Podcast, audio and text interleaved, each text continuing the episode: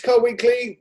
My name is Daniel Gardner, but if you were actually on the receiving end of this Zoom meeting, you think I was not that. I'm masquerading as someone else. Uh, and speaking of masquerading, uh, I'm joined this week, excitingly, by uh, Which Car editor Tim Robson, um, masquerading because he's sporting a very masculine set of facial hairs there. Very nice. Thank you for coming back, sir. Pleasure. Um, and also, you'll be less surprised to uh, hear, but hopefully just as delighted, the voice of uh, Scott Newman, associate. Oh, oh, oh dear. Going um, that was my surprise, so surprise and delight. This lovely, lovely Victorian afternoon. Uh, Robbo, how's the weather up there in New South Wales? I hesitate to say it, mate, but it is balmy. It is 21, 22 degrees, sunny, a little bit of yeah, a breeze. Yeah, that's enough.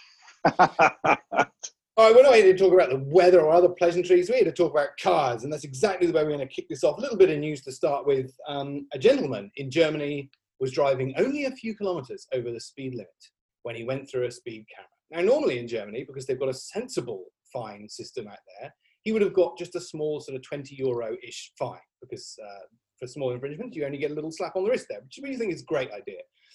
But he didn't get a little slap on the wrist. He got a fine to the tune of around about two thousand six hundred and thirty dollars. Why?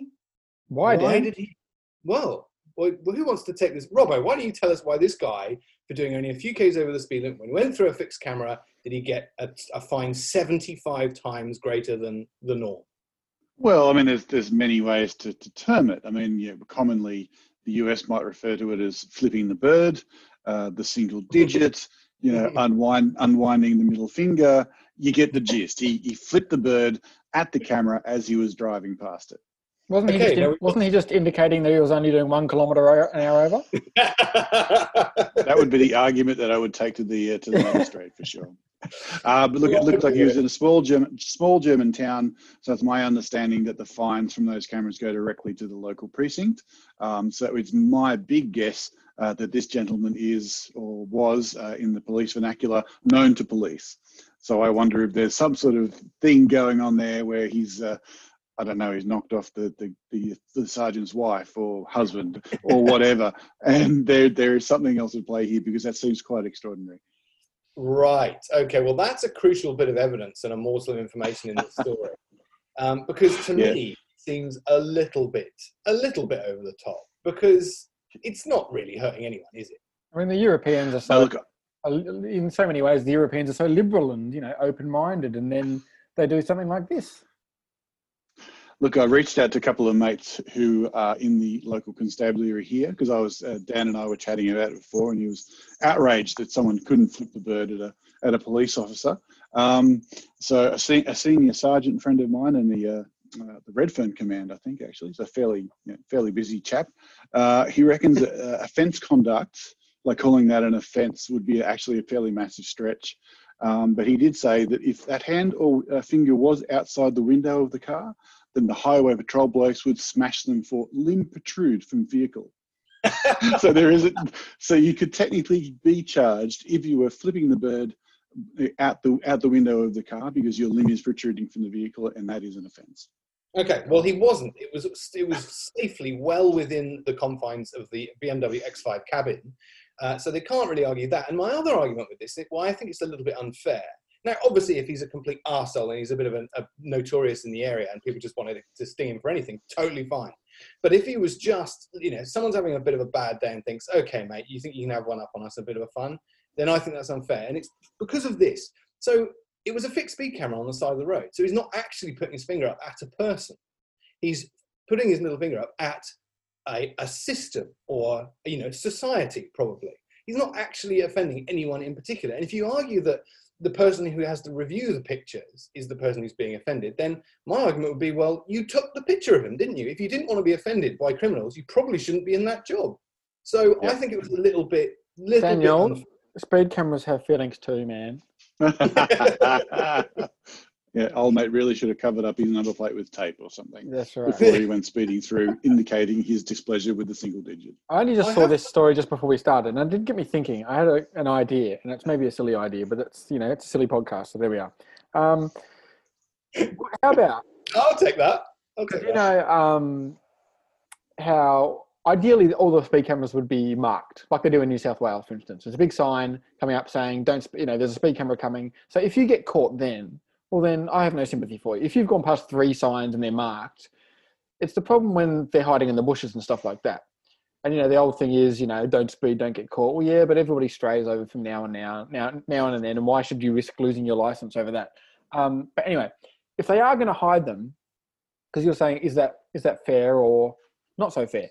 Well, if they're going to hide them and be sneaky about it, that should be fine. But if you find one, you should be able to, to do whatever you want to it, blow it up, or take a photo of it, or you know, draw a smiley face on it, or whatever. So that should be the game, I reckon. Turn, turn into turn into a bit of fun. You know, if they, if they want to hide it, they can get more creative with their hiding spots.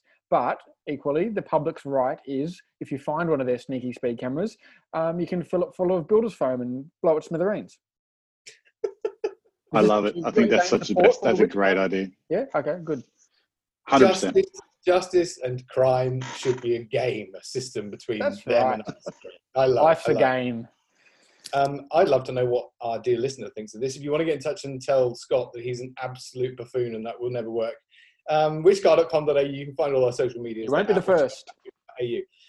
Okay, moving on because that was going nowhere fast. We're going somewhere stupid fast. Um, on reach. Oh, but but speaking. Oh, of, here we go. Oh God, he's adding to it. Give up. No, no. Speaking of hidden cameras, uh, segue. What are we talking about now? Oh yes, yes, brilliant. Sorry, that would. Thank you. I, I'm glad you interrupted there, Scott. There you, right. you, can, you can lead a horse to water, but you know. There. now it will drink.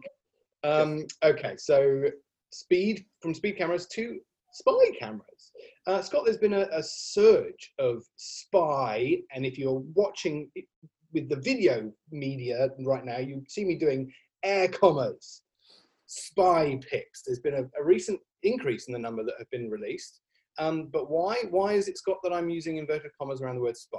Well, I mean, back in the day, there was quite good business for various photographers around the world, and there still is to some degree of you know selling of snapping um, cars well before their due dates and selling them to magazines or papers or outlets.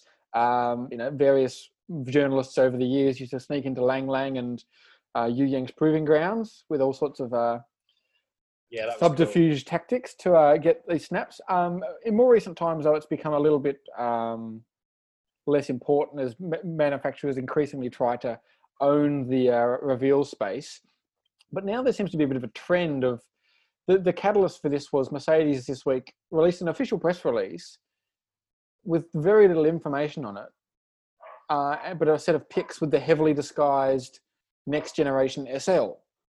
Um, and it's you know that's of interest. People want to know about this car, so we sort of report it. But it's like, what are you telling us? You're telling us, you, you you know, the, the camouflage is such that you can't really take anything away from the the design of the car. The, the car's still probably a couple of years away.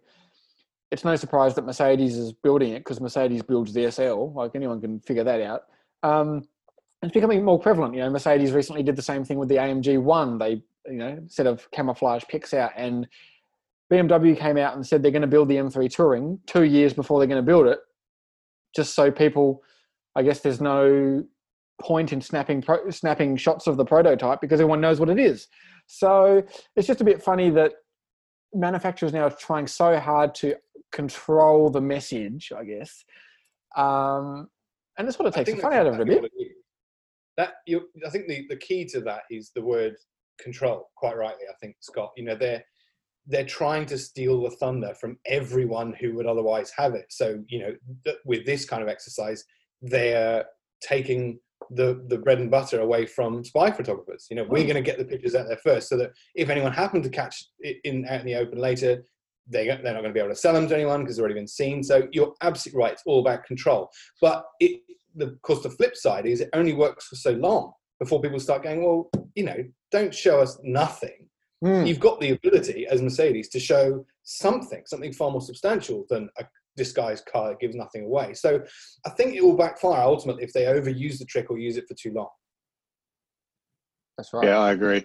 It's it's not a new policy either, guys. I can actually remember as a, uh, a fledgling editor on Motor Magazine back in the I don't know 1800s or whatever it was. I was on the title. Um, I used to get uh, and here's, Pictures here's Ben Hur's car- chariot? car- yeah, that's right. Another carbon dating device. I used to get letters in the mail. Um, Wow. where and I remember distinctly this one. It was like an A3 sized envelope, fairly big, and, and inside were these magnificent photos of a. I think it was something like a Camry Sportivo with a pack or something like that. Oh, But this car, like it was shot at, like we've got obviously the wonderful Ellen Dewar is our professional photographer. This photo looked like it could have hung in the Louvre. It was pin sharp. It was a tracking photo. It was just immaculate of this car that nobody had seen yet. The accompanying letter was, "Oh, g'day, mate. My name's Doug. I I was just driving down by, just happened to be down near Toyota Australia's head office in Sydney. I was just driving around and I just happened to see this this weird looking Camry, so I thought I'd just snap a quick photo and send you it. Come on, it's, that was Toyota's. PR department sending me a photo, trying to trying to one up me, and I just sort of sent a note back saying, "Good try, boys. That was nice work."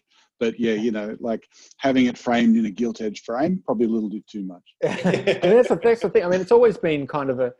I mean, back in the days, it used to be spy photography, and then the manufacturers kind of figured out where the spy photographers were, and just drove the cars past them at the appropriate times.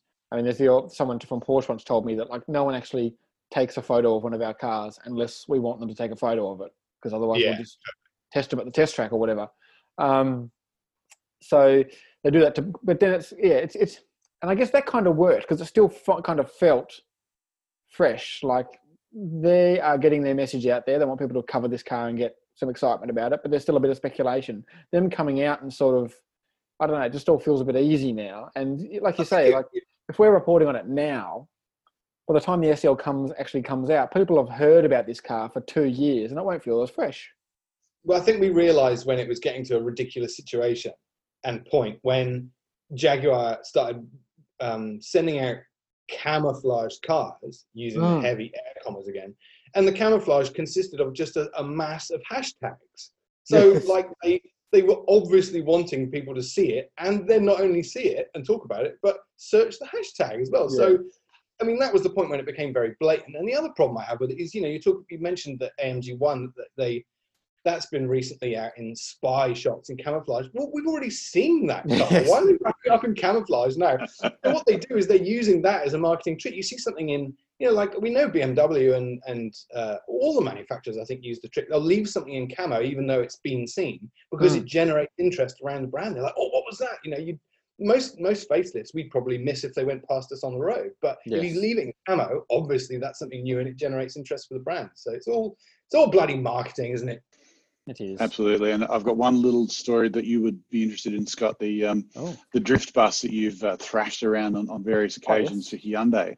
Uh, I happened to be at a tire a tire launch uh, at a, lo- a small track up here at Marulan, and uh, for whatever, and I, I didn't connect the dots, and I feel stupid to this day. But the the video crew that Hyundai Australia uses arbitra- arbitrarily turned up at this day, like after everything had finished. And I'm like, oh, g'day, Tom and Tomo, and hey, hey guys, hey, what are you doing here? And they kind of looked at me and went, oh no, we're just kind of here. We're just driving past and and doing something. And uh, yeah, Wow. I'll, I'll see see you later.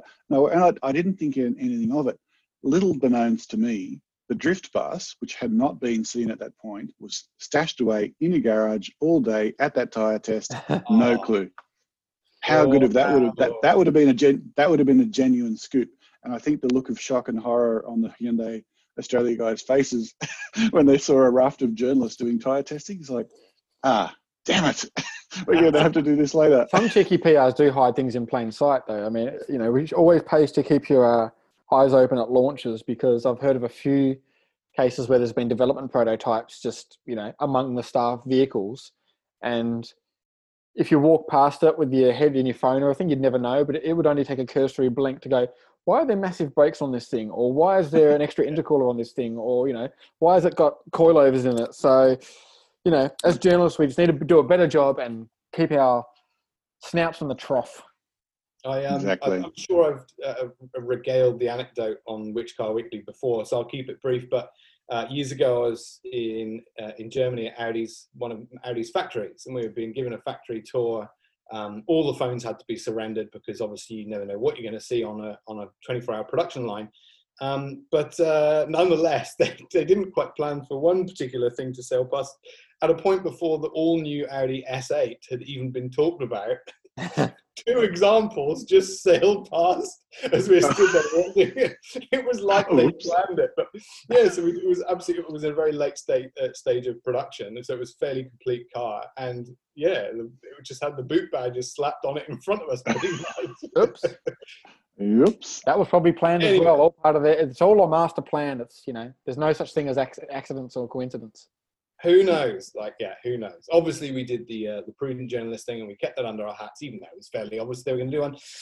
Anyway, um, we haven't just got you here for your good looks, Robbo. Uh, we we want to talk to you about a car you've driven very recently, and we're now able to start talking about it. It is, of course, the new Land Rover Defender, a very very hotly anticipated car. It was uh, rumored for years. It was then teased for um, protracted amount of time, and you finally got your hands on it. What's it like?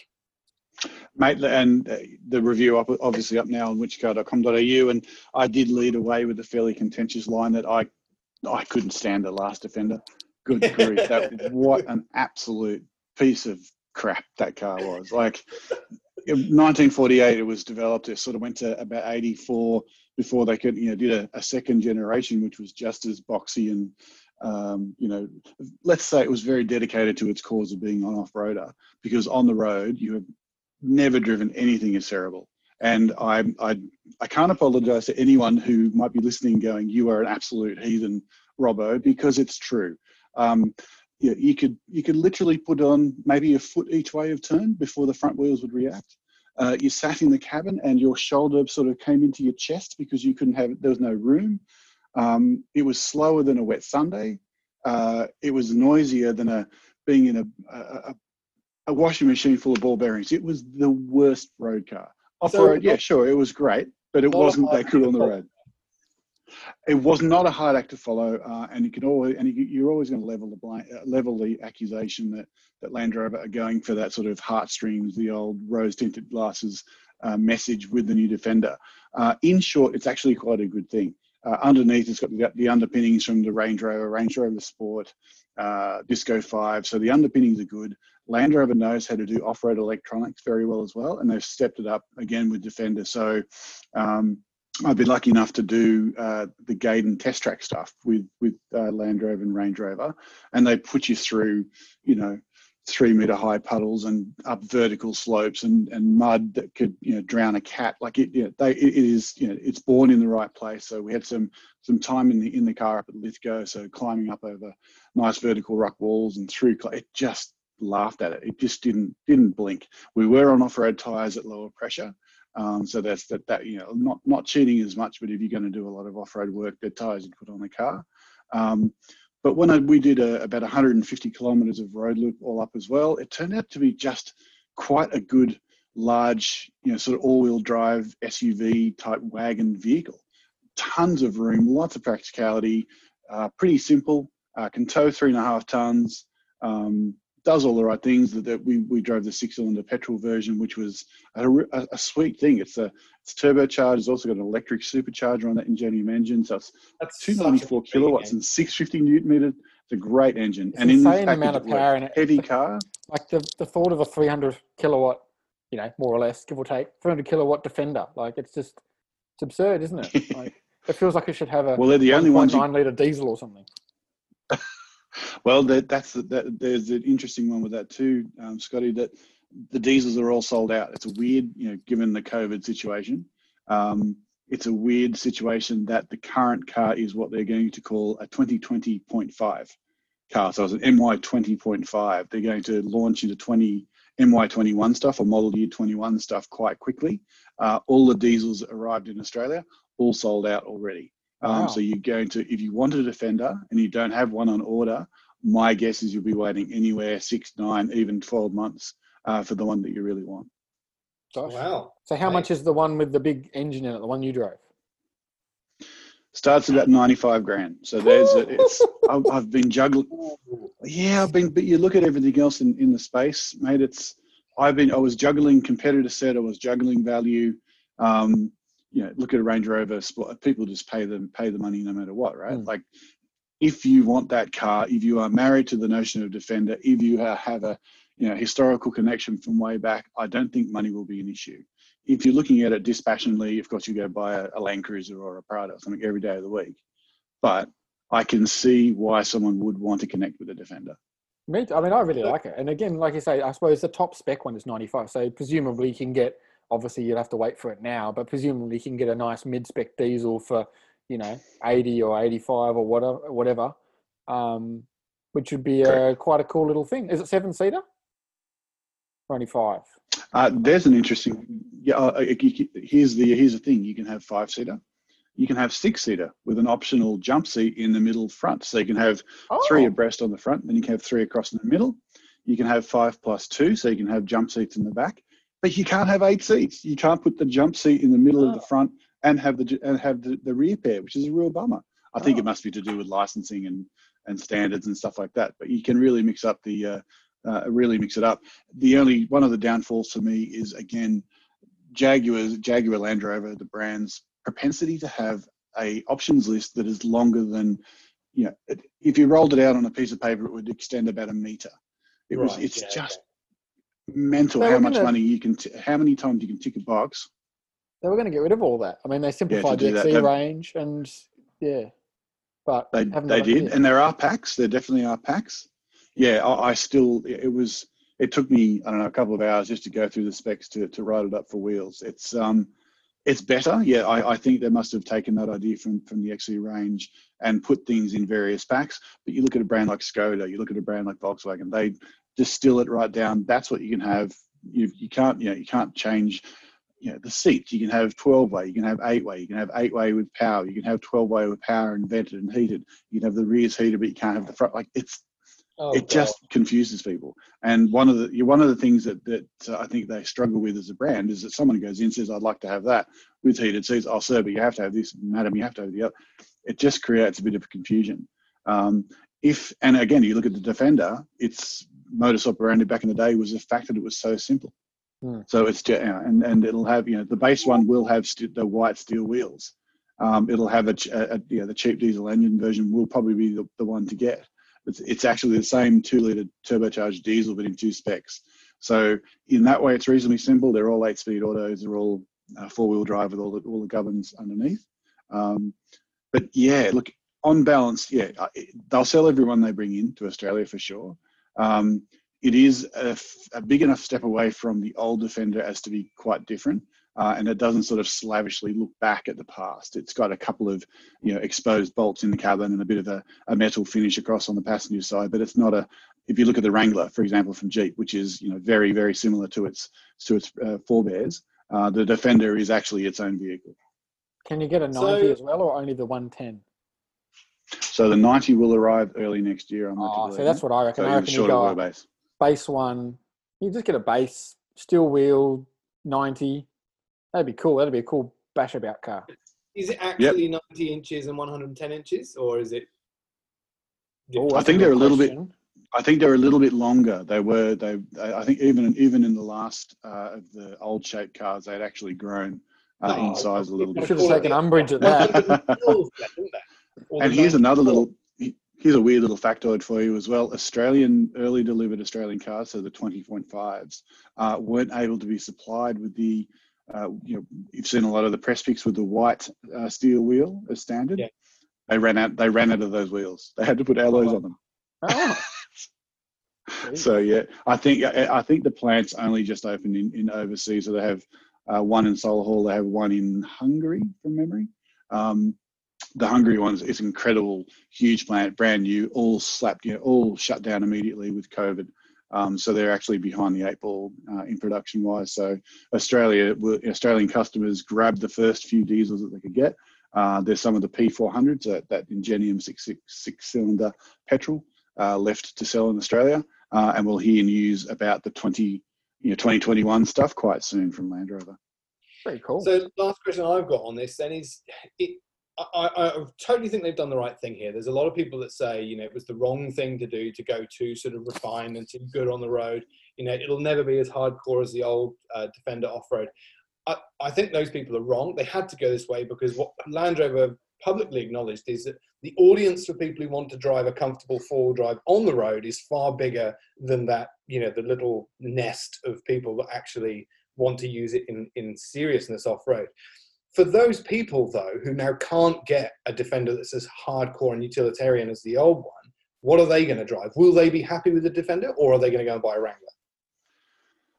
Mm, that's an interesting. I would love to put the base Defender uh, with the base Wrangler to see what went on. I think when the 90 comes out with the steel wheels and absolutely simplified, you don't add.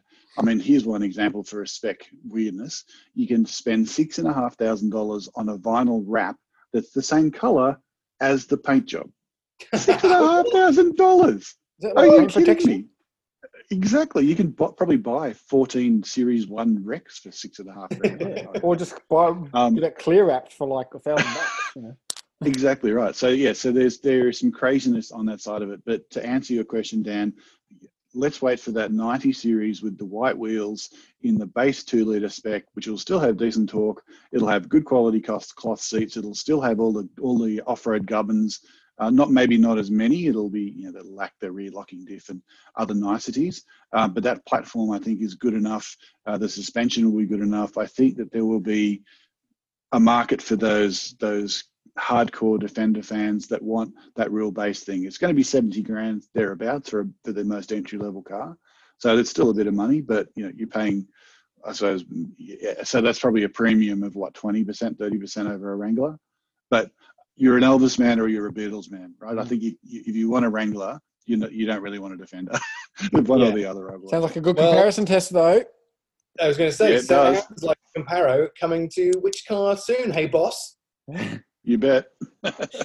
All right, well, let's move on then. We're going to talk about something uh, just to finish up. Um, we've been covering a little bit about a, a, relatively new car brand, or at least it's only sort of come up on my radar re- relatively recently and I wonder if you guys share the same sentiments about it. It's called Lucid Motors, um, and if I if it's starting to sound a bit familiar when I say it's a Californian-based startup manufacturer of electric vehicles that are aiming at the mid to large sedan luxury market, you might think I'm talking about Tesla but I'm not. It's this company which has come out of um, its origins were actually in 2007 when it um, kicked off as a battery manufacturer. But along the line, it realized that its batteries and electric vehicle drivetrains were so good that they want to keep them for themselves, and they morphed into this this company called Lucid Motors. Now, we've started to cover them a little bit more at whichcar.com.au because uh, as of the 9th of next month, 9th of September, they're going to officially launch their first car, the Lucid Air. And by all accounts, if they do what they say it can do, it will absolutely destroy the Tesla Model S and looks like they'll continue on that way when they release subsequent models. So the question talking about this brand is is it possible to pass Tesla when it's been in the game so long and it has established its evangelical fan base and it's got you know five four models out on the market already um, with certainly more to come. Can you can you beat a, a, a gar- gargantuan force of Tesla by coming along and doing their game better?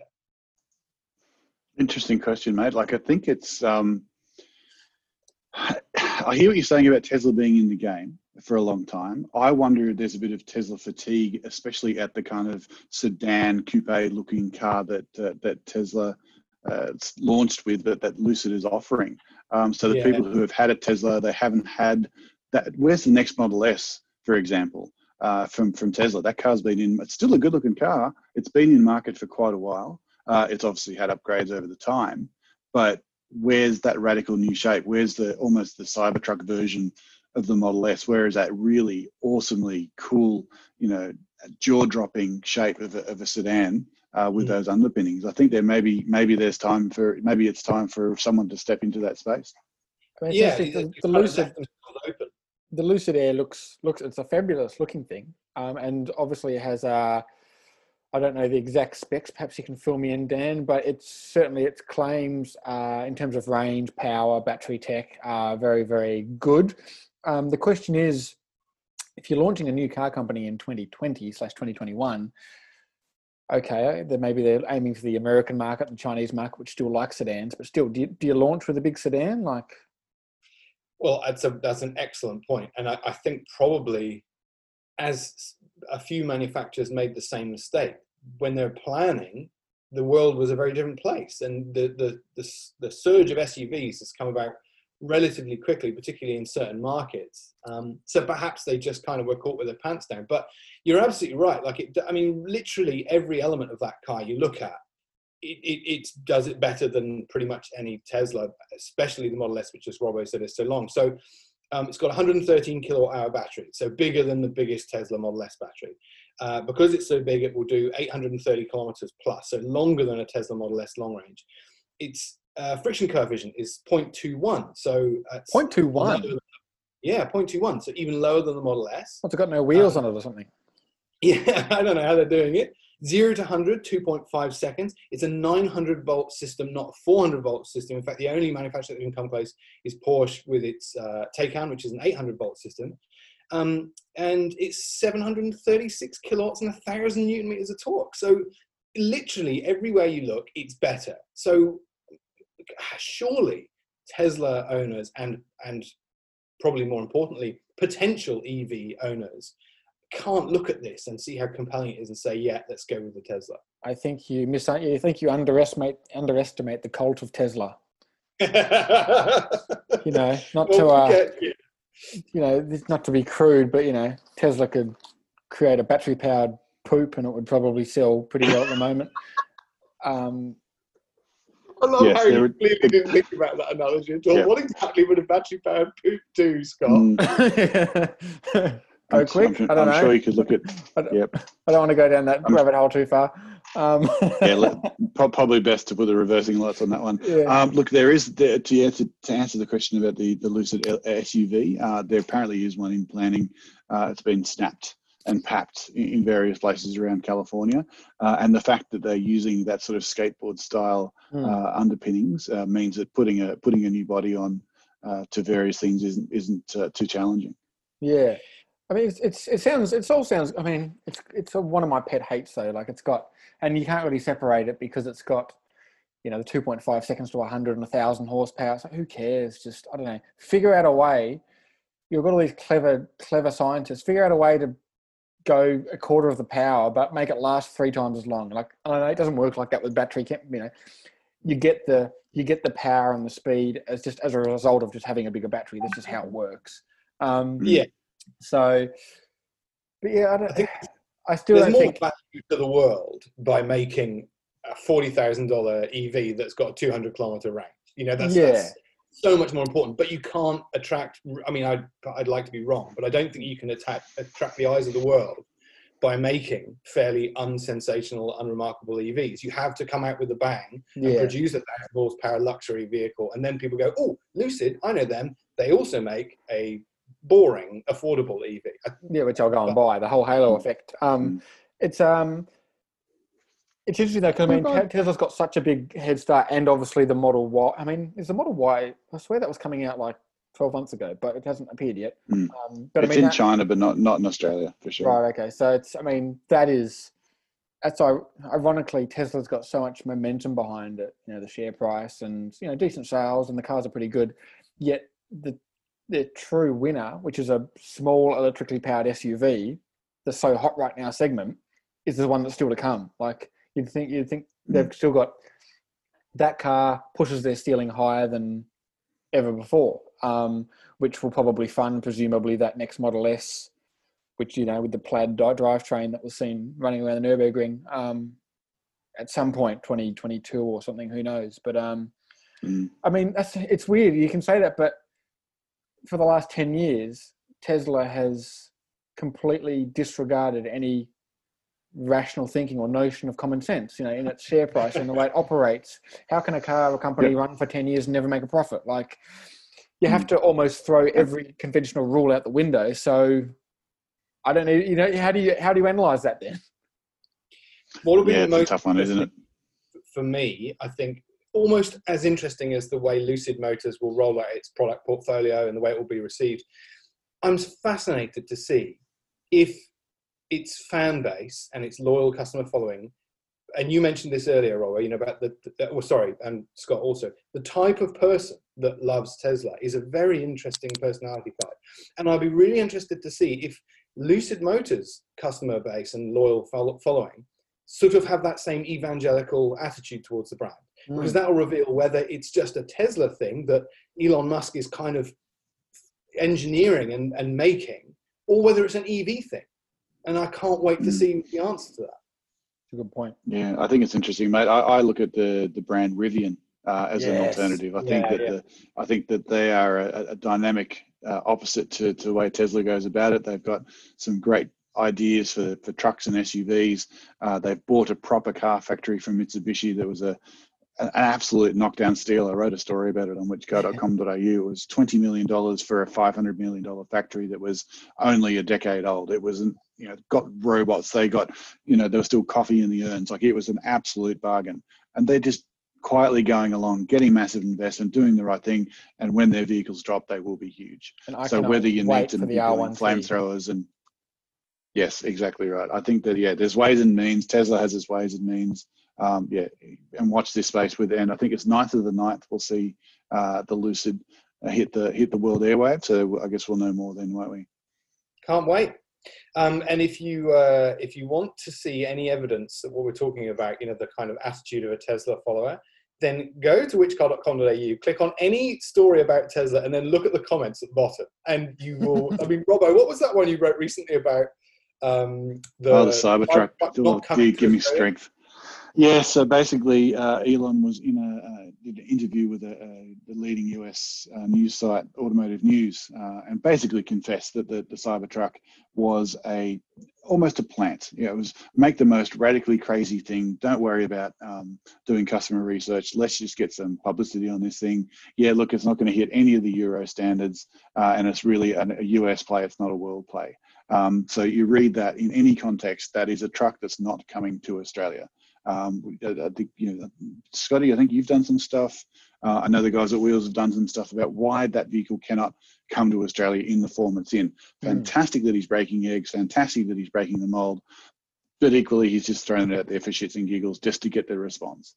You know, the fact that people are giving him $150 a pop to reserve a car that may not even ever be made just goes to show the power of the cult, really. Yeah you know, whether it's right, whether it's wrong. And there's nothing wrong with you know with the notion of EVs coming down the track, you know, changing the world. You know, you know we need guys like Musk to break the eggs to to to, foot, to push stuff through. But you know, at some point, reality has to kind of you know make an appearance as well. And Tesla fans did not like Robbo writing that story. anyway, look, that's all we've got time for. Um, well, I know what I'm going to go and do right now is go and read some Robbo story and write some comments. Excellent.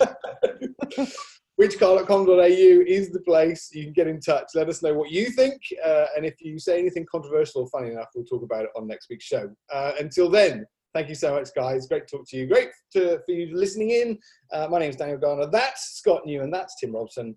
Until next time, drive safely. Cheerio.